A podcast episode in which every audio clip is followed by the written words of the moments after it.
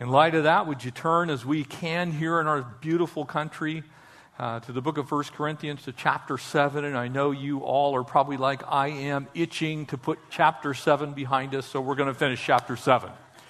Um, so we'll finish, finish up all the way to verse 40 uh, tonight in a message I've entitled True Contentment. You're going to see several different life circumstances in this passage of Scripture tonight. And one of the great things that you can glean from it is that God calls us in various stages and states of life. Uh, some of us were called when we were absolutely destitute. Some of us were called as married people. Some of us called as unmarried people. Some of us called in relative wealth. Some of us called in poverty. We have been called to the Lord in all kinds of different circumstances. And Paul's message to the church is we need to be content where God has called us. Because it is in discontentment that very often we end up creating problems.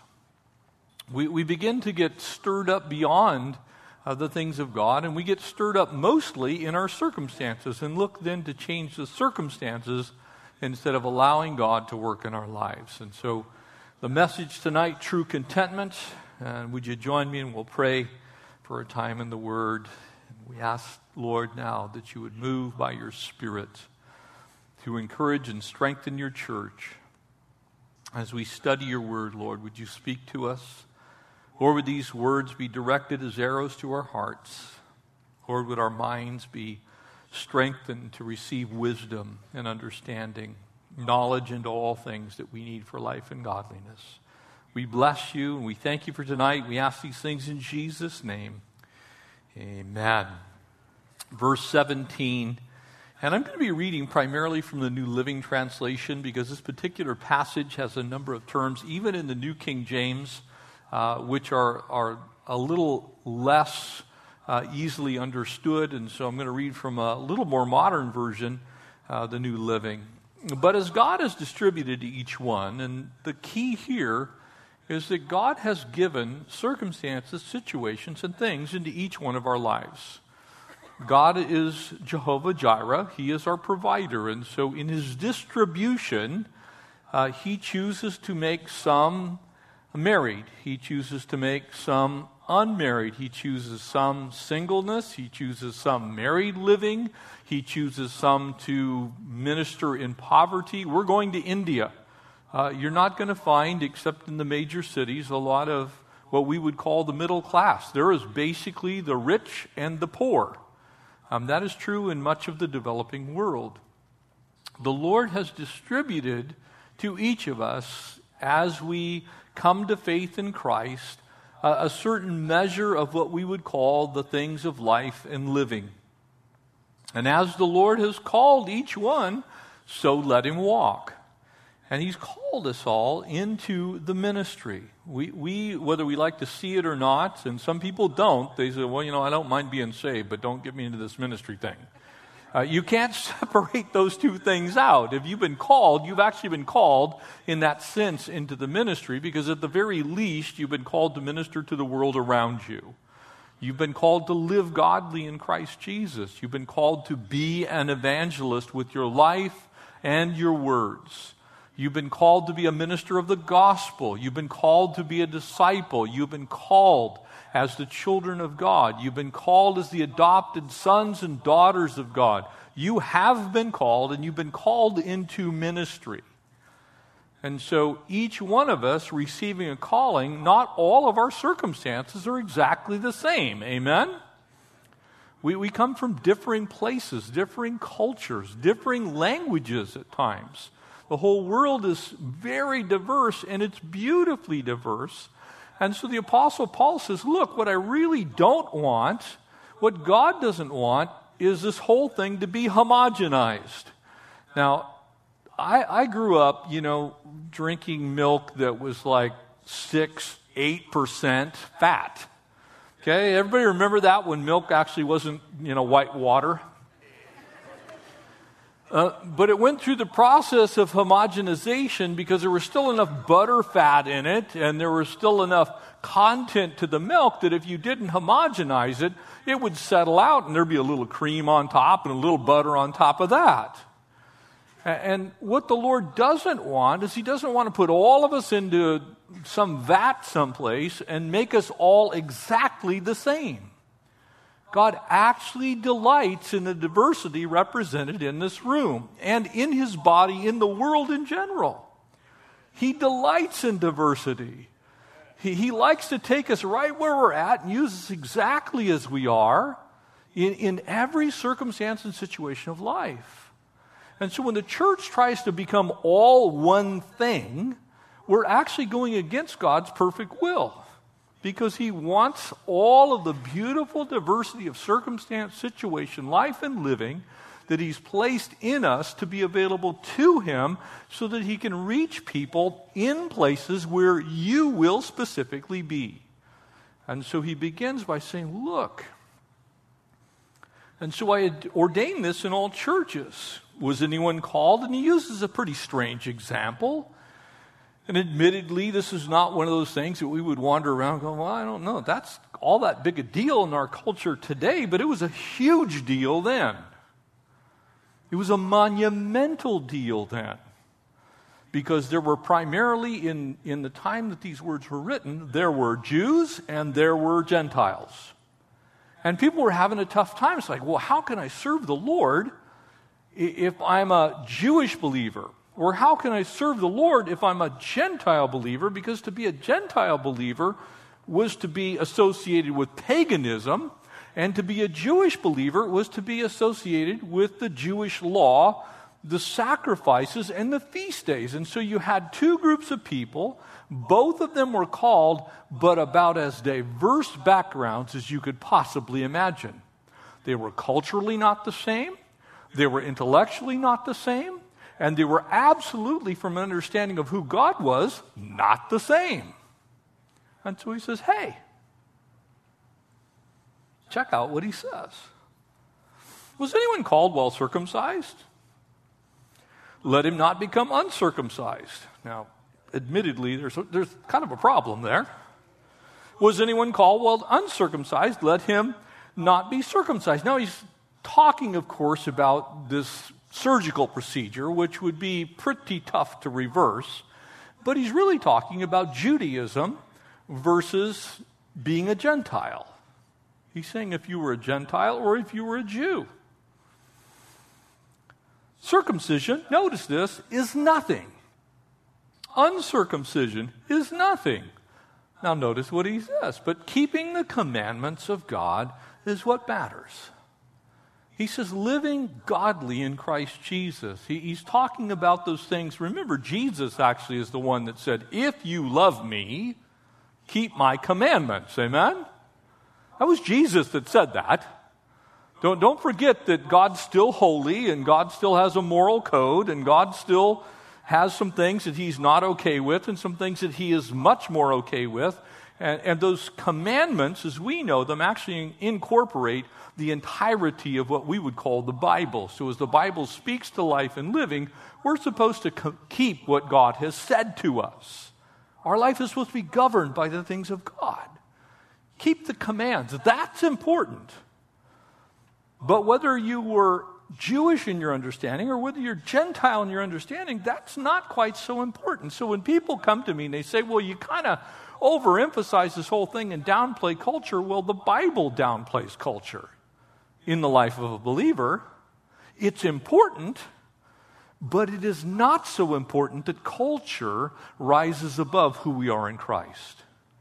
Culture lays below who we are in Christ. Christ is the head of the church, and all believers are Christians first, and then everything else secondary. We are followers of the Lord first and everything else secondary. And so we say, be content in that because that will join us together. If I put anything else first, if I put being a carnivore above being a Christian, then I'm going to alienate my, my veggie brothers. It, it, it, You want to see it in Technicolor? Remember when movies used to be announced as in Technicolor? I still like that term. It's old, I don't care. But if you want to see it in 4K HD, we'll use the modern terms, 1080p, if you want to see it in that, imagine if you put Republican or Democrat over Christ. You think that'll alienate some people? Sure, it will. And so the Lord says, keep first things first. Put Jesus first as you were called. You see, you, you, don't want something standing in the way of your witness in this world. We're supposed to be content how He called us. God will work out all the rest of those details as we serve the Lord, as we grow in Christ. So keep Him first, is the picture that's laid out here. He goes on, let no one remain in the same, let each, excuse me, let each one remain in the same calling in which he was called. Were you called while a slave? And again, I, I hate the word. I don't like even saying the word. Let me honor the fact that I hate the word and tell you that I hate it. But in that day and time, there were not entry level job positions. A vast majority of the Roman world, maybe 40% or more, were what we know as slaves. They were indentured to someone else. They couldn't go down and get a job at a local store. They, they, there was no fast food. There was no Walmart. There was no Target. Uh, there were no public utilities. Uh, there wasn't a government office where you could get a civil service job. There were none of those things. And so people were haves and have nots to the extreme during that day and time. And generally, if you were not one of the haves, you then did have people working for you in a biblical context. Those people were called slaves, and some of them very poorly treated, and others treated like they were part of the family. And so, in that place, he's saying, look, this isn't about immediate social reform. This is about who are you in Christ. And so he says, if you were called as a slave, then be okay with that.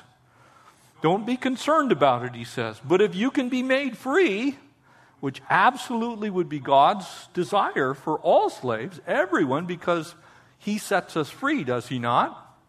He takes all of us who were once dead in our trespasses and sins, slave to sin, and sets us free. So God is for freeing everyone from every type of slavery. Every type. Every type. Make no bones about it read the history of the abolitionist movement here in our country, even when we talk about the heinous slavery that plagued our nation, you look and it was Christians who fought that fight first because they understood that men were made by God to be free, not enslaved to anyone. So get that part correct, even in its worst context. Don't be concerned about it, for he who was called in the Lord while a slave is the Lord's free man. You're free in Christ. Far greater than all the other things that bind us. Now and again, please make no mistake what I'm saying here. God wants all people who are enslaved for any reason set free. There is no excuse, there's no biblical excuse and anyone who says there is for any type of slavery to exist anywhere in the world, they do not know their Bible. Because God sets people free from everything everywhere. And that should be the goal of every person who loves the Lord is to see all people freed from oppression of every kind, especially those things which bind us those things which enslave anyone else. We should care deeply about that. And likewise, if you're called while free, you're actually a slave to Christ. You are supposed to be a douloi, a bond slave. You're supposed to say, Lord, it's not me who lives anymore, it's you who live in me. Why? Because you were bought with a price. Do not become slaves of men. And it's an interesting literal rendering there. It literally means don't be enslaved to anyone else. Only be a bondslave to Christ. Brethren, let each one remain with God in the state in which he was called. So he begins by setting the stage of discontent that can get into our lives, when, when God calls us, the question was this for the people that wrote the question that Paul is answering in this letter. Because it appears in the way Paul phrases these things that the church in Corinth had sent him a letter asking some questions. And basically, the question was this I became a Christian. My husband is unsaved. Should I divorce him? Now, I know there are some that would like me to answer that and say, well, of course. and I don't actually mean to make light of that. I've been asked that question. I've had both husbands and wives. Well, I'm walking with the Lord, but my spouse isn't. Should I just leave him? Paul is saying emphatically, no way on the face of the earth. Why? Because God has an opinion about you leaving your spouse. God hates divorce, as we saw last time. So God's not saying, look, if you're married to an unbeliever, change your spouse. If you're in a bad financial situation, change your job, unless that job is causing you to sin. I had a situation True story. I had a couple, both husband and wife gave their life to the Lord. The husband was actually the manager of a not so nice club. I'll leave the type of club out of it, but we have one not very far from here. He was the manager. And he says, Well, what should I do? I said, Go turn in your resignation. Why? Because what he was doing was sin. He was sinning against God and against his fellow man by continuing to do what he was doing. And so I said to him, You're in sin. You need to quit that job and quit that job today. Call them up on the phone, say, You ain't coming back. But that's not what's going on here. That wasn't just there was an obvious sin condition, there was a situation of life. And that situation of life was going to cause them to have to deal with some of those things while God was working out the circumstances of their life. There was no clear sin, it was just life and living. And so he uses this example of circumcision. He, w- he was not just simply saying, Well, you don't like your job, so change it. And so he uses something that would have been nearly impossible to reverse. He says, Don't worry about it. And what he's really saying also is look, if you're a Gentile believer, you don't need to become a Hebrew believer. Because that was a huge deal. You see, because the Jewish people, in fact, Paul writes the letter to the church at Galatia based on this type of a situation to where the church was being, the, the church itself, being a mostly Jewish church, was trying to convince people that they needed to basically be Jewish and a Christian. So you had people wearing their kippah and their tallis, their prayer shawl, and they were coming in and they were keeping the feast days, and they were so messed up that they were no longer walking in the liberty that we should have in Christ. They were walking in bondage to the law, which we've been set free from. We're supposed to live godly in Christ Jesus. Believers today are not under the obligation to keep the Old Testament feast days. Believers now, today, in our day and time, do not have to cover their heads. But there were those who were saying, well, if being a Gentile believer is like this, then being a Jewish believer actually might be better. So, you, men, you don't need to go buy a, a yarmulke. You don't need to buy a kippah. You don't, you don't bring your prayer shawls to church. It's okay. You can still wear your t shirts and your shorts. God loves you exactly as you are. You see what he's saying? He's saying, Look, I, I, called you as Southern Californians. There's a certain culture we have here. It's a little less formal than other places in the world. You go to some churches dressed the way we're dressed like now, you ain't getting in the door. Sorry. So he's saying, look, however you were called, just be you. Just be you. And be the very most like Jesus you you can possibly be. he was reminding him, look, it's, it's kind of, you know, I, I think in some ways he's really looking at him and he's saying, man, kind of just, could you chill out a little bit? Continue as you're called. Don't let society dictate to you. You let the Word of God dictate to you what needs to change in your life. Because I can tell you this the Word of God is going to tell you there's some things that need to change in your life. If you came tonight and you're bitter and mean spirited and angry, God's probably going to work on that. If you came tonight and you've been harboring some secret sin in your life and God's told you it's clearly sin, He's probably going to work on that. If you've come and you're sitting here tonight and, and you think that you can hate your brother for whom Christ died, He's going to work on that. But He's not going to expect you to become something instantaneous. He's going to simply work on you. By the Spirit of God, through the Word of God, He's going to work on those things in your life. Just be the best you you can be. That's pretty easy, isn't it? You, you see, sometimes people look at other Christians and go, Well, I need to be like that, or I need to be like that person. Now, while it's good to follow models of people who are being like Christ, Paul actually said that follow me as I follow Christ. That's a great model. The more you're like Jesus, the more other people should want to be like you because you're like Jesus. But don't get discontented because here in this room, there's a lot of different places of growth. We have some people in this room, I'm sure, that are fairly new believers.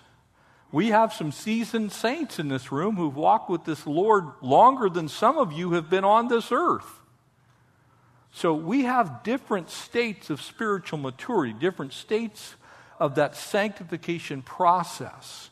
Just chill where you're at. Let God work in your life.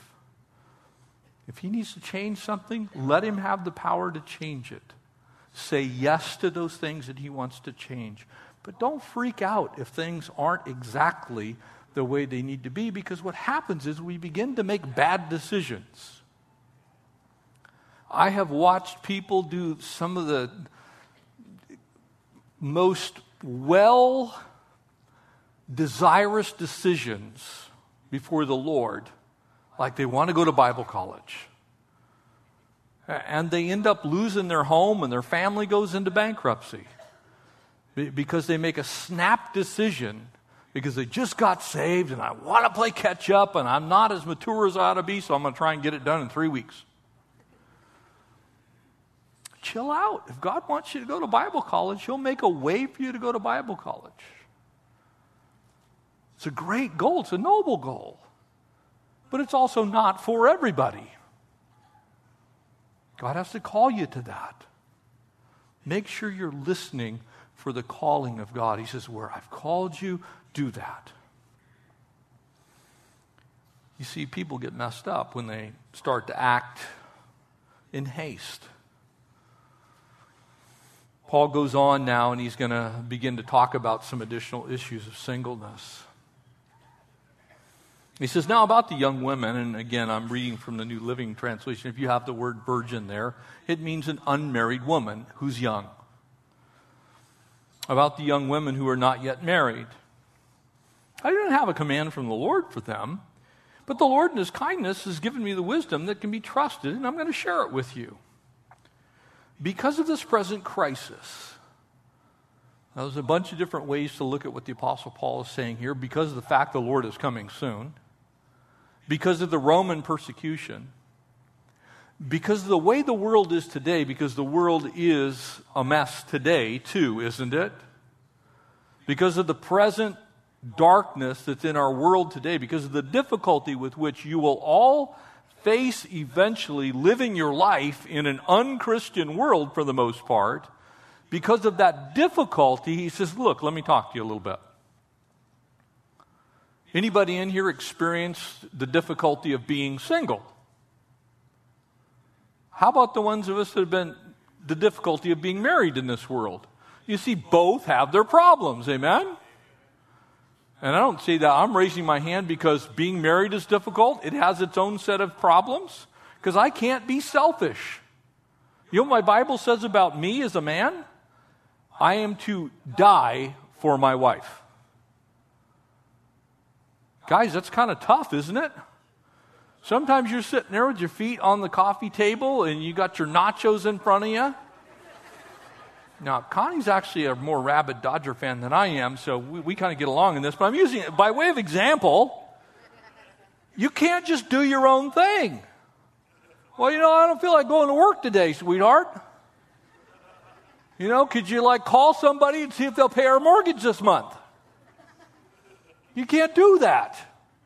Because a man who does not provide for his own home, Paul wrote to Timothy, is worse than an unbeliever. So the married person has some things that come into their life because they're married, and the single person has some things in their life. Maybe it's just some loneliness. Maybe they really would like to be married, but they're not quite sure. And so each deals with a certain set of problems. And so Paul addresses it. But I think it's best that you remain just as you are, exactly where you've been called. You, you see, Paul's basically saying, I don't really have a command in this. But marriage is not going to solve all your problems, folks. I have people sometimes will come to me and they're talking about marriage and all those things, and they'll go, Well, it's going to fix this, this, this, and this. Look, married people still deal with sexual temptation, even though, as we just saw, one of the purposes for marriage is so that you don't have to deal with sexual temptation. But just because you get married, your brain doesn't get turned off. Amen? Somebody say amen. you people. How about anger? Do you all of a sudden become unangry because you're married? No. If you had an issue with anger, you're just going to be a married angry person. Right? How about financial difficulties? Well, now you're going to have two incomes and two sets of bills, or three if you have kids, or five. Yeah, you, the problems are not relative to whether you're married or unmarried, they're just different based on your marital status. Married people have problems, unmarried people have problems. So Paul just says, look, be content where you're at. If you're married, don't seek to be unmarried. And if you're not married, don't seek, don't put all your time, effort, and energy into finding your spouse. Put all your time, effort, and energy into serving the Lord. Just be, just be happy where you're at. And if God wants to change your marital status, He will do that. He's going to bring that person into your life. In other words, He says, entertain at least a call to singleness. Basically, what he's really saying is put a single minded devotion into, into your relationship with the Lord, and everything else follows along where it needs to go. So, very often we try and solve these issues of life and then ask God to bless it. And God is saying, Why don't you let me change you and bless you, and I'll change those things in your life? We've got it backwards.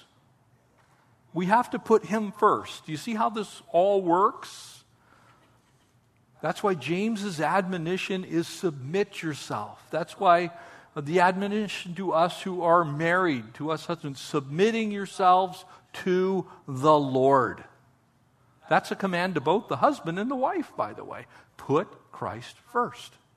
If he's first, everything else ends up in its right place. And so he's basically saying, look, why don't you try and avoid some of these distractions of life? The ultimate goals of life are not a better job. The ultimate goals of life are not a greater career. And let me be really clear having a better life, having a better career, doing better in education, all those things are absolutely fine with God. But not if they drag you away from the Lord. If they remove you from God's blessing, if they pull you away from your walk with God, then you're going the wrong direction. And I've watched people who have sought after career and sought after wealth that have ended up absolutely miserable and destitute before a holy God. And I've watched people who did not seek after those things be blessed beyond measure. So it's up to God to give you what He wants you to have. You submit yourself first to Him. That's what He wants us to do. You see, then we trust Him. Then we have faith in Him. Then we rest in Him. And then all of your effort and your time, your talent, your treasure, the things that you invest in life anyway, are invested in the right way. You see, without putting Him first, if we get distracted by the things of life, then pretty soon we can start walking down roads that God actually never intended for us to walk down. You, you can get caught up in that stuff. And before you know it, you're going, man, how did I get here? Well, you followed the rabbit trail of the things of the world. Because the enemy puts one distraction in front of you, and then when you follow after that one, you're a little further away from the Lord, and then he puts another one out there, and you're a little further still away from the Lord, and before you know it, you're full blown in Egypt. You're like, how did I get here? It's called distraction. The enemy is not going to come to you and look you in the eye and go, I'm trying to send you to hell right now. Could you follow me? you, understand what I'm saying? He's going to give you a little distraction. And that little distraction could be something as simple as a boyfriend or a girlfriend. That little distraction could be something as a overemphasis of financial prosperity. Notice how I worded that. There should be an emphasis that you have on taking care of what God's called you to take care of. If you're married, you have things that you need to do to take care of your family. But an overemphasis towards the things that are not going to be beneficial to you, to where you do not have time for the things of God, can be a distraction. You're over here and you, you don't even, you don't even, next year you might have time for God. You don't have time for a prayer life. You don't have time for a devotional life. You don't have time for church. You don't have time to be the priest of your own home. You don't have time to even be kind to anyone as you should be in the Lord because your God is actually seeking after wealth. And again, make no mistake, you can be wealthy and serve the Lord. You can be monumentally wealthy and serve the Lord. But God's got to be first, and the money's got to be underneath your family. Do you hear what I said? God, your relationship with the Lord, your family, and then wealth and career. That's God's plan for everybody. He wants to be first, and the relationships He's created for you are to be second, and then everything else. But a distraction comes in. It's like, well, I got this new multi level marketing thing I'm going to do. And I can make an extra $100,000 a week. You ever noticed how they always give you some like crazy, if it seems too good to be true, it is. Okay, just saying. No one buys 100 pound blocks of healthy chocolate. Just saying. But you have a lot of Christians, it's like, oh, well, it's a Christian company.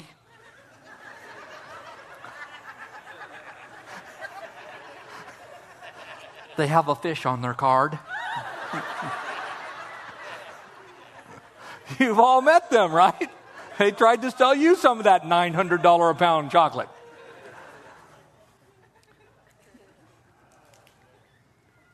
God wants us to be focused on His things. Those things become distractions. Now, all of a sudden, your friends are running away from you, the people that you should, because you're coming with your box of chocolate instead of armloads of Jesus. Then people don't want to be around you because you don't have anything to really offer them. You see, saying, avoid that. Everything that God gives us, He gives us because He wants to still be able to use it. We're just stewards of the things of God. In a, in a very real sense, we don't own anything while we're here. Have you ever noticed when someone dies, everything they owned is still here? You ever, you ever figured that out? it's like, I have gone to memorial services where I'm looking at the casket and I'm going, man, I'd like to have the cash for that. Seriously. Seriously, like, that's $100,000 right there. They're not enjoying it because they're not there.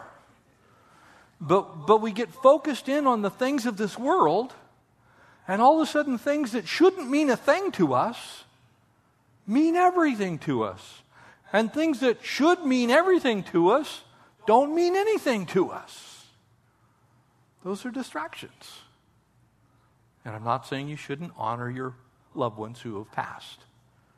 But what I am saying is you can get distracted. Got to be careful because the enemy wants to do that. Your resources belong to God. Your home belongs to God. Your cars belong to God. Everything you have that's in your possession, that you have control over, actually is not yours, it belongs to God. And so if you let those things become a distraction instead of a blessing, look, a motorhome can be a blessing. A boat can be a blessing. An airplane can be a blessing. A big house can be a blessing when it's used for the Lord. But if it's not used for the Lord, then here's what happens you start serving it instead of it serving the Lord. And now all of a sudden, your concern is those things. Your concern's not the Lord. You're no longer content. Well, how do we do this? And how do we fix that? And how are we going to pay for this? And what are we going to do with this? And all of a sudden, you don't have time for God. You don't want to get there. And so the Apostle Paul is saying to us look, be content. Verse 32. You see what he says at the end there is concern yourself because happiness, sadness, or wealth should not keep anyone from doing God's work. Then in verse 31, and those in frequent contact with the things of the world should make good use of them without becoming attached to them, for this world and all it contains will pass away. You're going to come in contact with the things of the world. Yeah, I was over at the curry house today. I'm like, yeah, give me some of that curry. But my life isn't all about curry. I enjoy it. You see, but sometimes we get so hung up on our favorite things you know, we start doing the sound of music thing. Raindrops on roses and whiskers. Give me a BMW and a house in Palos Verdes. You, you know what I'm saying? We can get hung up on stuff. And all of a sudden, instead of God giving you those things, you being able to enjoy it, you're trying to get it, and you no longer enjoy it. It's not a favorite thing anymore. Because I'm telling you, if you go eat curry every day, it will not be your favorite thing anymore. Right? You who are going to India, this is true.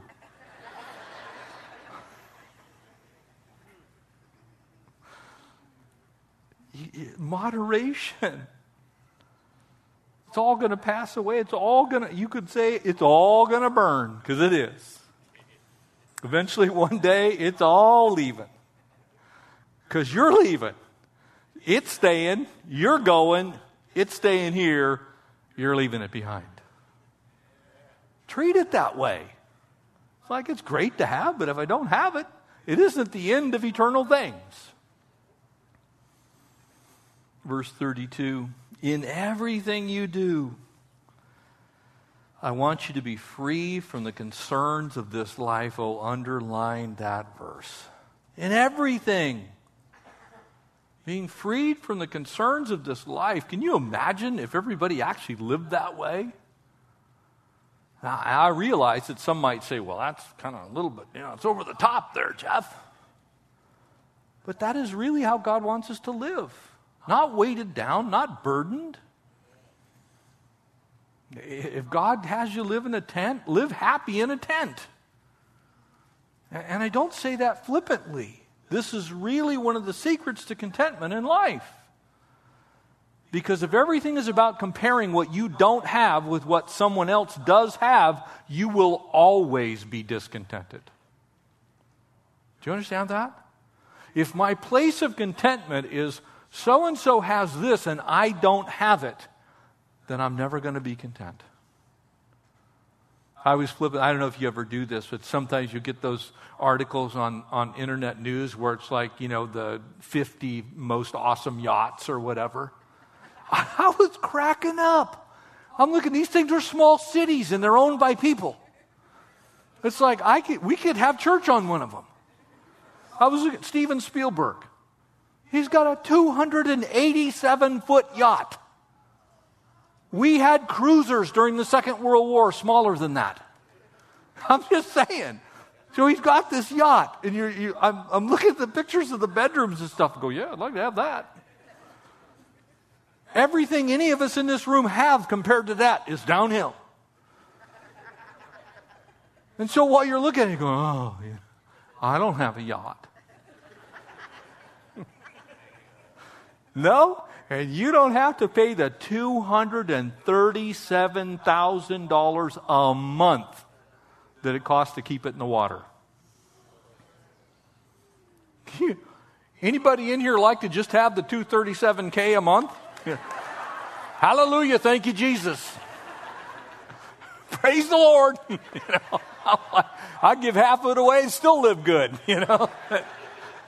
But yeah, so that's the, that's the point. Yeah, you sure you've got the yacht, but you got the bills to go with the yacht. You want to be free from the concerns of this life. I'll tell you what, people like that are very concerned with the things of this life. I was reading an article about Floyd May- Mayweather, you know, incredible boxer. But he said his life stunk. There's a nickname, Mo Money, right? Not exactly broke. But the gist of the article was he hated his life because he had to make that kind of money to sustain his life. He hated it. Don't let that be you. you got to be careful. The things of this life can entangle us. And so, to an unmarried man, he can spend his time doing the work of the Lord and thinking how to please God, how to please Him, how to please the Lord. But a married man can't do that so well. You see, an unmarried man is free of those cares. You decide you want to live under in a tent someplace in the middle of Mongolia, you can just go do it. I know that sounds crazy, but you can go do that as an unmarried person. You cannot call your wife and your kids, I'm going to Mongolia. if you're a married man, you have obligations before the Lord. You've actually got some other duties that God's called you to, He's actually appointed you to and anointed you to, and you need to take them seriously. So He's really being very practical. He's saying, look, if you're unmarried, there's some things that you can do. But the married person also has some things that they can do that are unique. They can be involved in ministry where there might be some sexual temptation that would be hard for an unmarried person to withstand. And so there, there are things that are beneficial about both sides.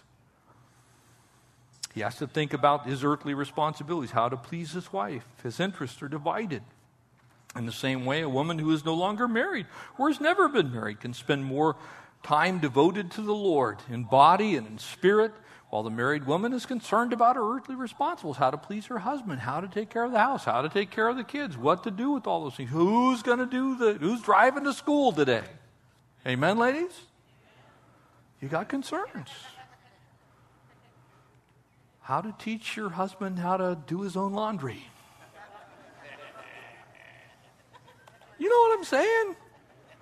Don't pretend it isn't a big deal. just kidding. But sometimes we get worked up like that, right? It's like, oh man, laundry again. Vacuuming again. Can I make a confession? I actually like vacuuming. I have no idea why. Okay, so I'm not coming over and vacuuming your house. But actually, I don't know what it is. It's like it's, uh, it's like a job, and I can, it's like it doesn't mean anything. It's like,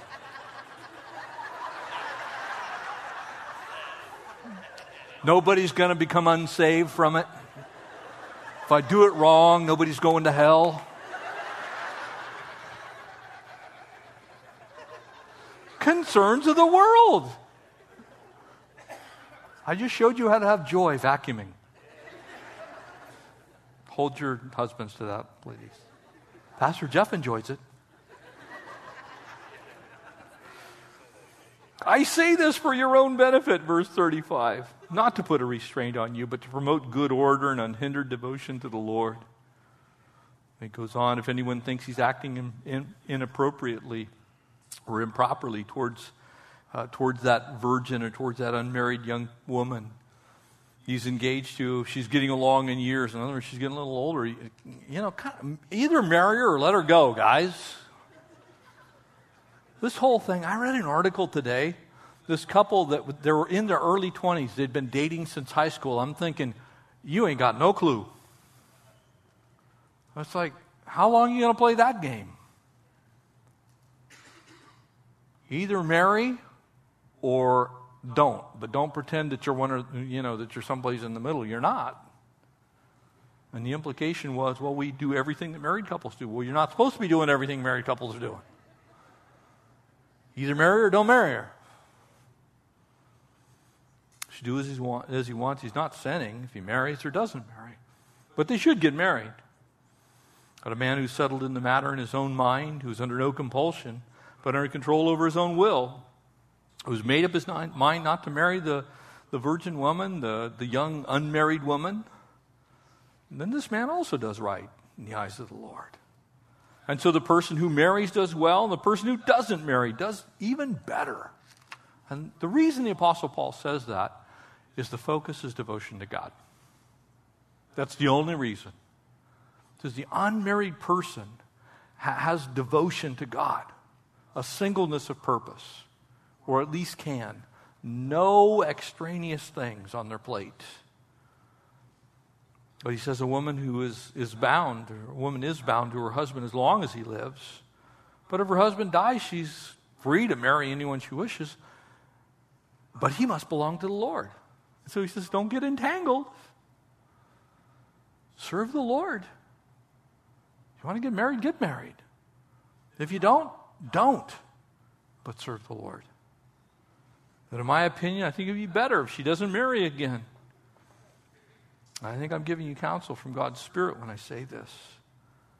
Basically, Paul is saying, be content. Be content right where God's called you. Enjoy what the Lord's doing in your life. Enjoy how He's working in your life. You don't need to become a Jewish believer. Just be a believer. You don't need to become a Gentile believer. Just be a believer. You don't need to become a married believer. Just be a believer or an unmarried, just be a believer who wholeheartedly loves the Lord with all your heart, your soul, your mind, and your strength. And oh, by the way, loves everybody else the way Jesus loves them. Amen? Would you stand and we'll close in prayer? I'll have a few pastors come forward. Maybe you've got a prayer need tonight. You just want to pray with somebody. They'll be available for you for prayer. Be content. Just love the Lord. Let Him change things that need to be changed. Enjoy life, you know. So, a lot of things that we get to enjoy on this earth while we're still here that the Lord's graced us. Don't miss out on the blessings looking for things you don't have. Be thankful for what you do have. Father, thank you for your word. Lord, thank you for speaking to us. Thank you that you care about all of the details of life. And Lord, I pray for people tonight. We pray together for those tonight that maybe they're going through a time of discontentment. Perhaps there's something, maybe there's some tonight that are not married that want to be married. And maybe there are some tonight who are desperately trying to figure out what their marriage is supposed to look like. Or there's a little discontentment in their marriage. And I, pray, God, we pray together that you would heal our discontentment and fill it with you. Lord, help us to be more like you each day. Lord, we are grateful for your love for us and how you, Lord, have placed us uniquely in the body of Christ. Lord, you only made one of each of us, and you're super thankful for each of us. And so, God, uh, would we be equally thankful for what you're doing and what you're allowing in our lives? We bless you. We thank you for all that we have. Pray that our lives would bring you glory and honor and praise. We ask all this in the wonderful name of Jesus. God's people all said, Amen. Let's worship the Lord.